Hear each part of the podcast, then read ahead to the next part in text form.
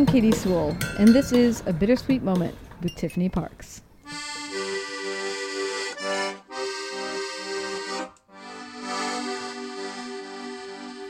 Hello, and welcome to The Bittersweet Life. I'm Tiffany Parks, and this is your midweek bittersweet moment. I'm kind of inspired today a little bit by Katy's bittersweet moment of last week, in which she was pretty personal and opened up, not just with what she's doing to get through this very difficult time, uh, but also she shared some of her writing, which was a very personal thing um, and vulnerable thing to do. So I'm not going to share any of my writing today, but I am going to take a little bit of inspiration her, from her and share something that's a little bit more personal than what I usually talk about on my bittersweet moments. As you know, I generally will tend to talk about Rome or places that I've been visiting. Today is my birthday. This episode is going up on August 6th, uh, but I am taping on my birthday, August 3rd. And last night, my husband took me out for uh, an aperitivo on a rooftop in Rome and then dinner in one of the most beautiful piazzas of the city. And we decided to go out the night before my birthday because the restaurant I wanted to go to was closed on my birthday, which fell on a Monday this year. So, after a lot of debate about, you know, should we try to invite friends? It's impossible, kind of, in August because in August everyone is away, everyone except us.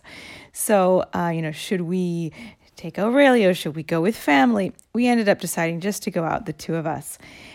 And from the moment I stepped in our elevator to go out, I had this scent, a perfume, a cologne, really, a man's cologne, following me the entire night. It was the most bizarre thing.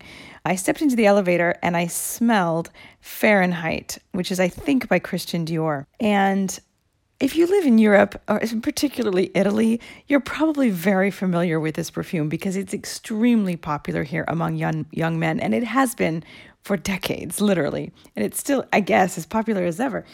But my husband doesn't wear it and doesn't really wear cologne, very often at least. And it was clearly from someone who had been in the elevator before me. I know you're wondering where this is going, but just stick with me. When I first came to Italy, not the very first visit here, but the first time I stayed here for any length of time and was, you know, sort of on my own as a music student doing um, a festival in the summer, I believe it was between my sophomore and junior years in college. I'll let you speculate about how long ago that was.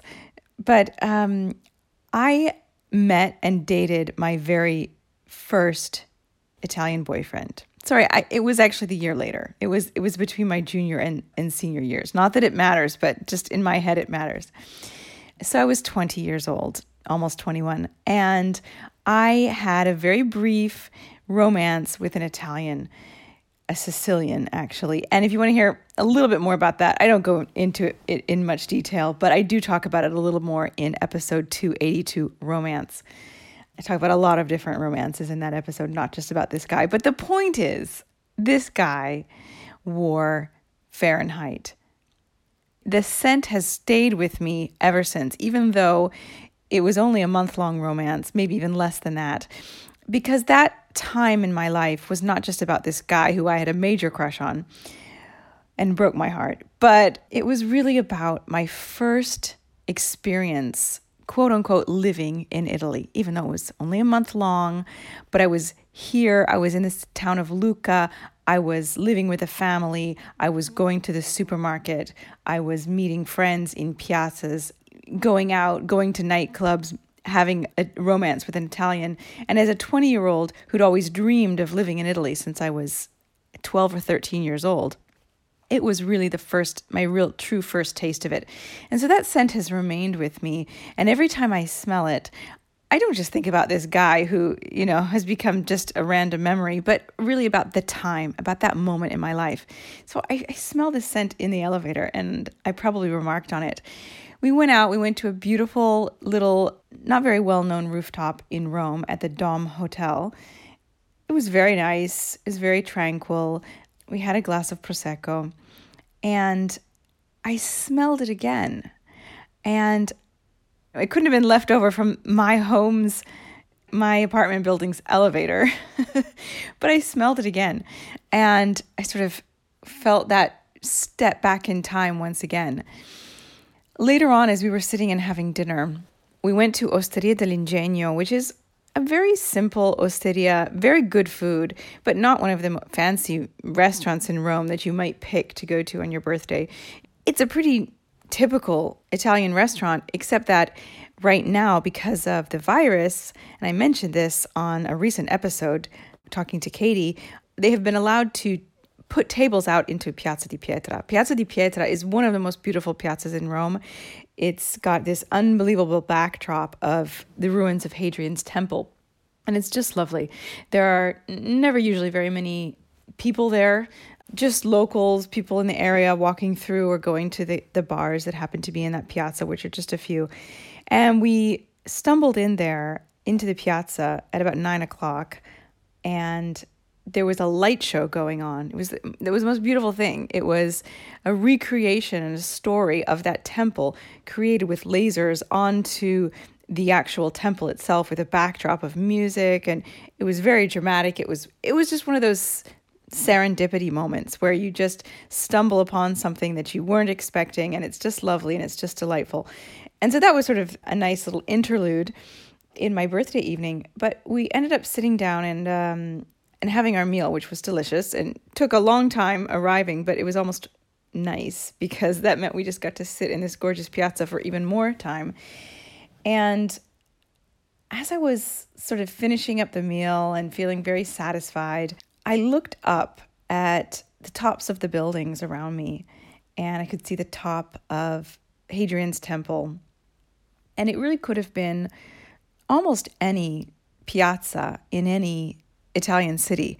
And in the city of Lucca, there are beautiful piazzas as well. And all over Italy, there are ancient ruins in the city, uh, particularly if you go to the south of Italy, in Sicily.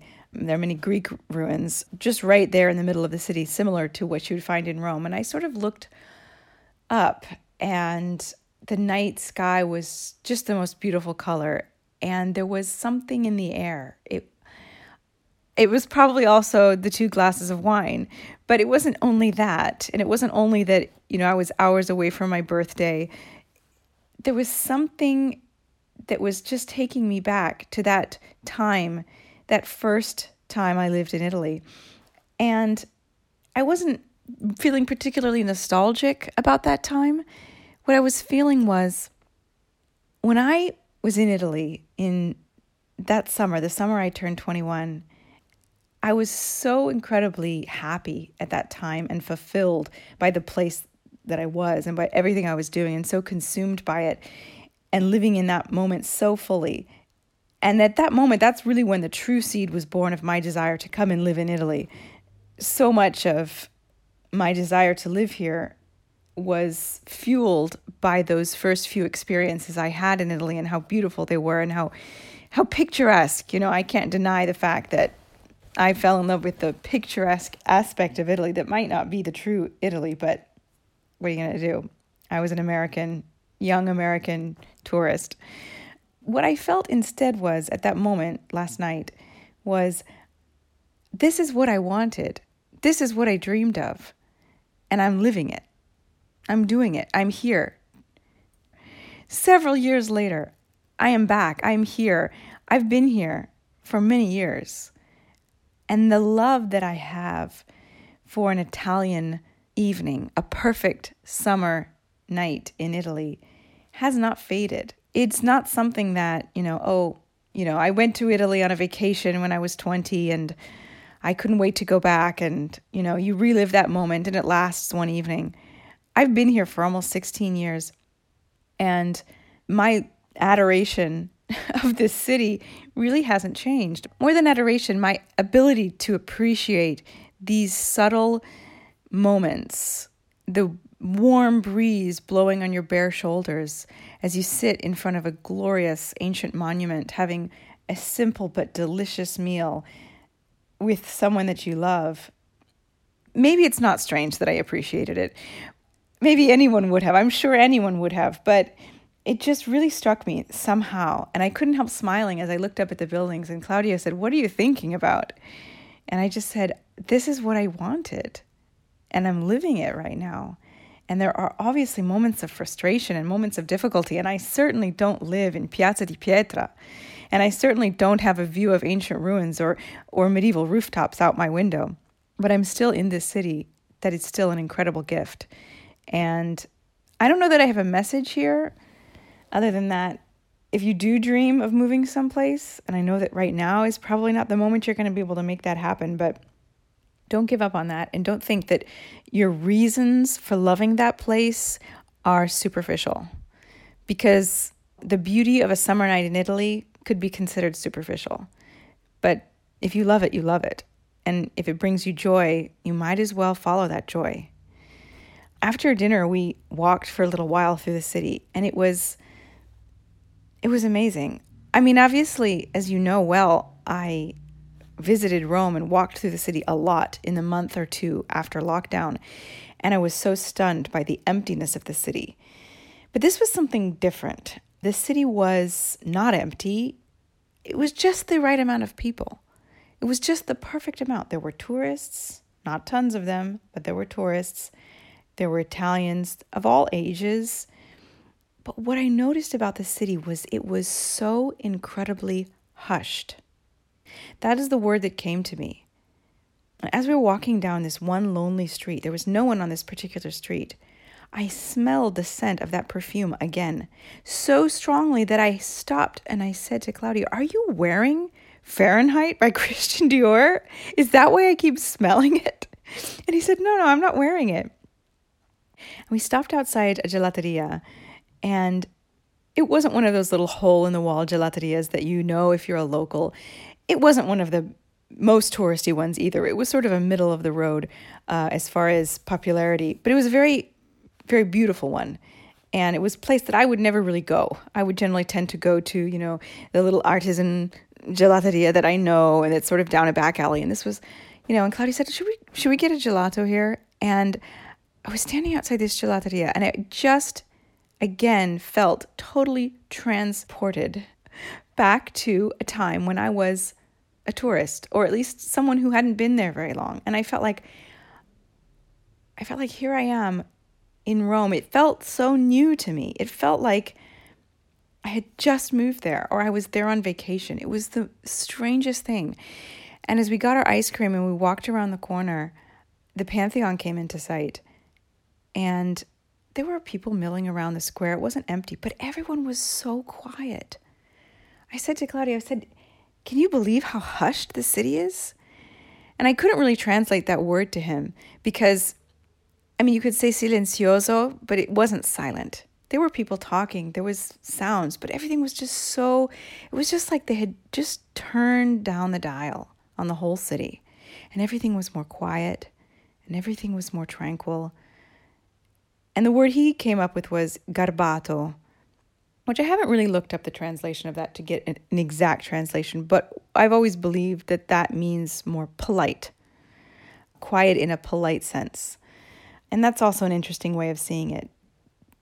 It was the opposite of the raucous, brash, loud city that, I mean, I love that aspect of the city too, but it was a totally different thing. It was like being in a small Italian town, a town like Lucca, you know, it's got lots of people in it, but it's not this heaving metropolis that is inundated with thousands and thousands of tourists at all times.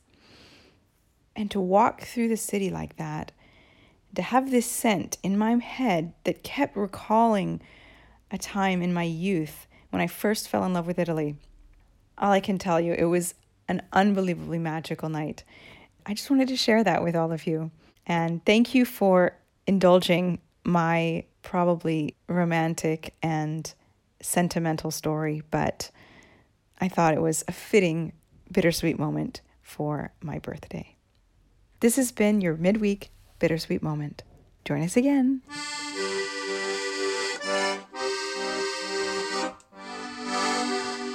Thanks for joining us. Subscribe to the show if you haven't already. And if you love it, leave us a good review. and tell all of your friends about us. Also, if you have an idea for a bittersweet moment, send it to us by email or voice memo. We're at bittersweetlife at mail.com or find us using the contact page at thebittersweetlife.net.